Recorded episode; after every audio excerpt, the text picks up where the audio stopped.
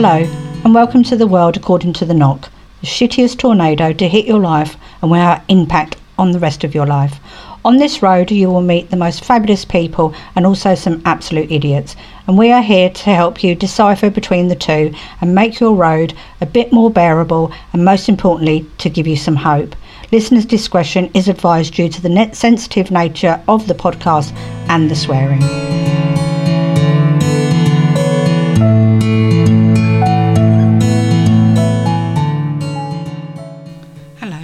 And uh, welcome to the first official episode of the podcast, The World According to the Knock. Um, I'm going to keep it very real, so it's not going to be a lot of editing, and you're going to hear noises, and like last time, dogs barking, and the letterbox going, and stuff like that. I'll keep that in. You know, I'm sorry, I'm not. It's me. I'm real. Um, as for me, um, I'm not going to identify who I am in any way. Um, it's not relevant. This is a guide. This isn't about my story. It's not about anyone else's story. It's just a guide to get through. And after seeing a lot of the feedback, to feel less alone, to know that there's others out there that feel exactly like you do. Um, and that is the purpose of this podcast not to feel so alone and to learn along the way. Um, so today's episode is called The Tornado. Um, there's our first reference to The Wizard of Oz. And uh, why is the knock so like the tornado? Well, it hits with no knowledge. You don't know it's going to hit. Didn't have storm chasers in those days. Um, and it literally picks you up, throws you around, you're up in the air, there's things bashing into you, and then all of a sudden there's this great big massive thud. And that thud is realization of what the hell is going on.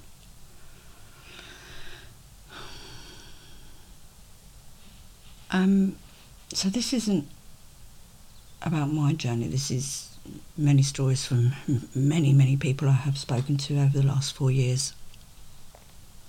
So it'll be like a a joint um, effort in how it is the knock, the tornado. Um, it can be morning, it can be night time, it can be any bloody time they want to turn up, really.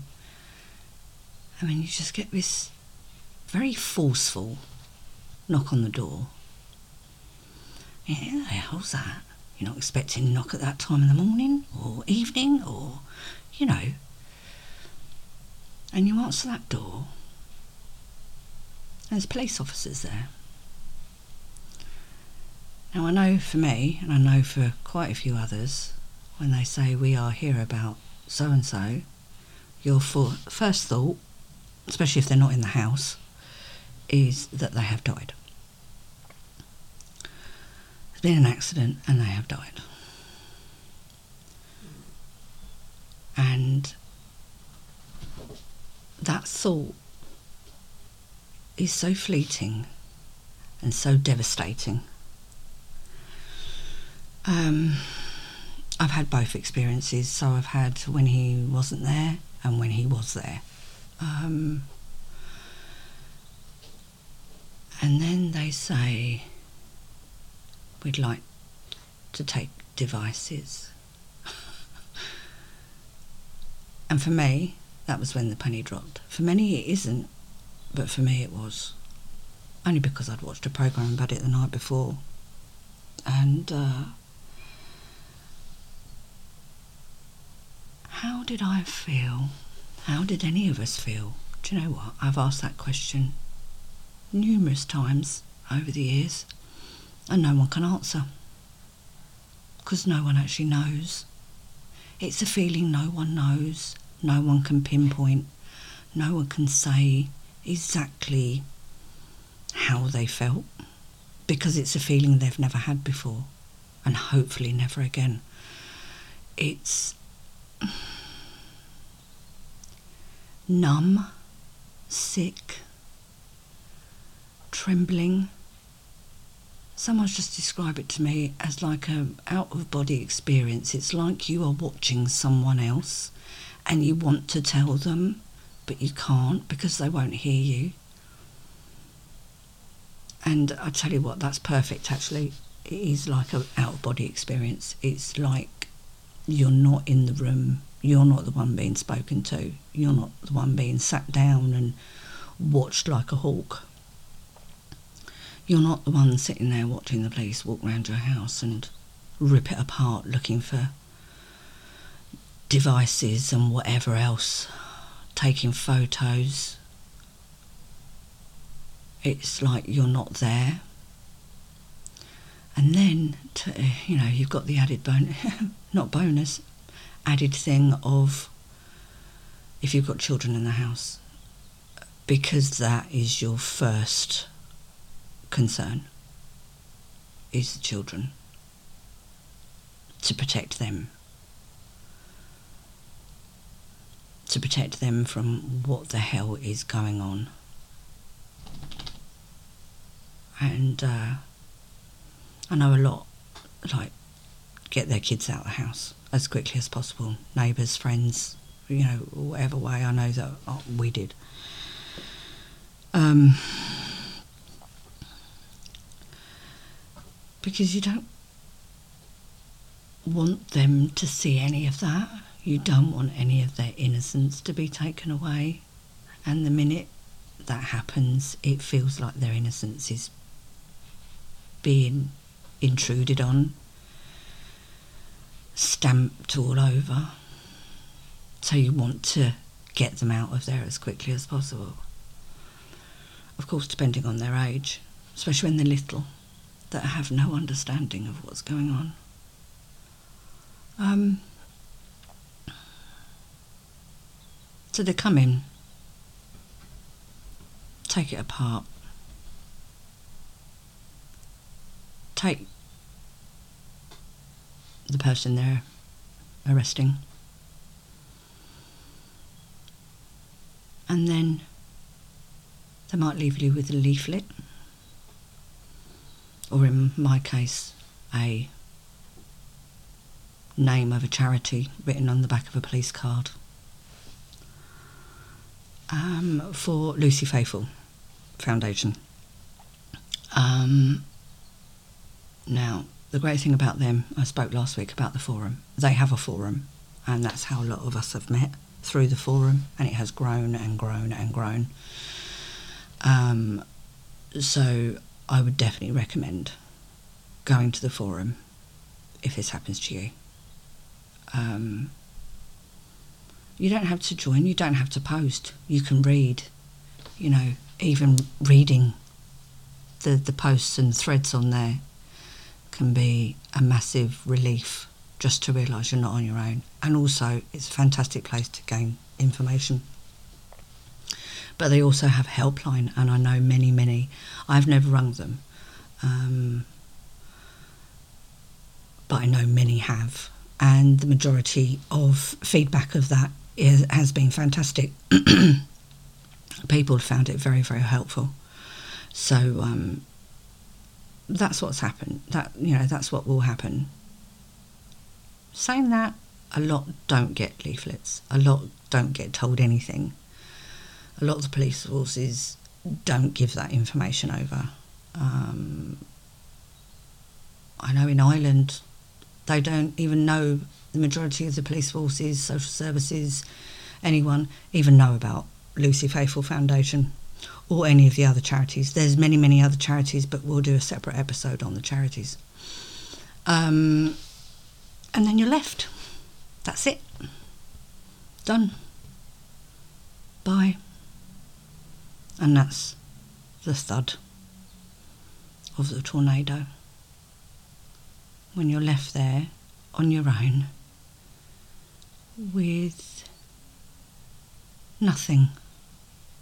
Absolutely nothing. Don't know how to feel, don't know what to think, no one to talk to. But the one thing that everyone will feel, I know this for definite, is vulnerable. Extremely vulnerable. That feeling of vulnerability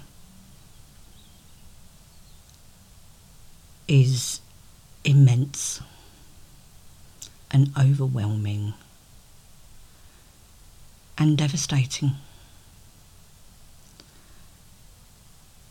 It's it's the weirdest feeling in the world. Now, strangely, um, today I've asked for feedback um, from the community to, you know, can you describe that day for me? And these are people that are like, you know, three, four years, even longer, um, on the other side. And a lot of them can't describe it. Um, they've buried those feelings, those emotions. And I must say, I'm the same. Um, I never talk about that day. And when I have had to, um, with professionals, you know, I've been asked, I, I get very emotional because it's something you just bury. You, you, you know, you don't think about it. But then when you're asked to go back to that day, it's like it's happened all over again. It's a really, really weird feeling. Um, and that's where the vulnerability it hits. That's when you remember, and and you feel vulnerable again. It's it's a very very strange feeling. Um, now that vulnerability can cause problems. There's nothing you can do about it, but it can cause problems because then you get other agencies come in, you get you know the police coming back and asking questions and you know all stuff like that. And you think I've got to say everything. You know I I've got nothing to do with this. I need to say everything. I need to give statements. I need to tell them everything that you know I know. I need to stand up for my you know husband, son, brother. And that can be used against you, sorry to say. Um, and I think it's very sad that the agencies jump in when we have had this immense shock and trauma, because it is a trauma. You know, there's no ifs or buts about it. It's a trauma when this happens. And it's why so many in the community now suffer with PTSD. So when the agencies come in and are acting kind and oh you know talk to us and we'll be you know we'll help you and everything and it's just like you just spill everything comes out i did it and I know many others have, because you think they're there to help. Sadly, we always have to remember at the end of the day the police are there to get a conviction. They think a crime is being committed and they want a conviction. And we have to remember that at all times. So you're left, you don't know what to do first thing you do is I've got to ring my family, I've got to ring my friends. Okay, here comes the practical stuff, especially for that day and the first few days, even weeks. I mean, my first two months, I turned into the daughter, and my oldest daughter turned into the mother uh, because I just fell apart. I lost so much weight, and I know uh, there was a post about it the other day. Loads of people saying they lost weight and then put it on, and yeah, I've done the same. Um, the most important thing is to look after you. You and you alone. Now, okay, that sounds weird. Isn't that a bit selfish? Not to worry about whoever's been arrested and accused of this. And what about children? Well, look at it this way. Uh, you know, when you go on a plane and they say, in case of an emergency, please put on your oxygen mask before you put on anyone else's, including your children's. The same scenario here. and the reason for is that you need to build up your strength to be able to support your children and whoever has been accused if you want to support them. Some do, some don't. That's a different episode. But that needs, you need to be strong. So you need to look after you. First thing I'd say is also be very, very careful who you tell. Sadly, no one knows how anyone's going to react when they're told anything about this. So be extremely careful about who you tell. Uh, especially friends. Be extremely, extremely careful. But look after you. And if that means just having a couple of spoons of soup, just having that cup of tea, sitting in a room and crying your eyes out, do it. Just do it. Also make an appointment to see your GP. Majority of GPs, I know a couple that haven't been, but majority of GPs are extremely understanding and supportive and keep their views to themselves. Um, they are there for you. It's, you know, um, and you know, if you need sleeping tablets, get them. If you need antidepressants, get them. Anything just to get through at least the first month. Take anything that you can just to dull a lot of the shock and the emotions that you're feeling. So, the most important thing I think I can say, and many, many others will say, is look after yourself first. Build up your strength. And by building up that strength, then you've got the strength to look after your children and make sure they are safe and they are not impacted so much by what's happened. Really, really, really important. I don't know how to emphasize it enough. Um, reach out on the forum because the one thing I found was that you really feel like you're the only person going through what has happened. You're not. You're definitely not. Now, this is happening to hundreds and hundreds of people every month. The figures keep changing. It's gone from 500 and 800,000 and majority of those have got families. You know, the ripple effect of this is massive and that's why we need to put ourselves first before anyone else. So, really, really important. And to feel less alone because that vulnerability takes a long time to subside. So, please try doing that. So, there we go. There's the tornado. You know, it's funny when when we decided to use um, the Wizard of Oz um, as reference, and you know, we were looking at who characters would would be and how they were relevant to this journey and everything, and um, I went back and watched the film. It was a film I used to watch as a child every Christmas with my dad. And um, it has so many wonderful memories for me. And I watched it before I did the the podcast, and I tell you what, I looked at it in a different way, completely different way, and it was um, extremely emotional and weird to put characters, you know, people on this journey as characters in The Wizard of Oz, and it works. It really does. So, anyway, that's the episode for this week.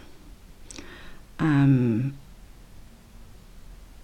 I hope it makes feel, you know, people feel a little bit less alone and a little bit more understanding of how us, the community, feel and have been made to feel.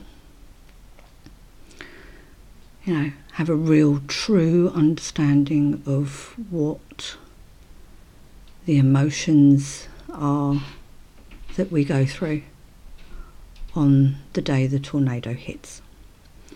Anyway, thank you if you've got this far. um, you know, please re- leave reviews, ratings. It all helps. Um, the last podcast has done really, really well. Um, people are obviously wanting to hear it. So let's keep that going. You know, let's get heard. And if this helps one person, brilliant. It's worth doing. So thank you to everyone, and um, hopefully we'll speak to you next week. Thank you very much. Take care.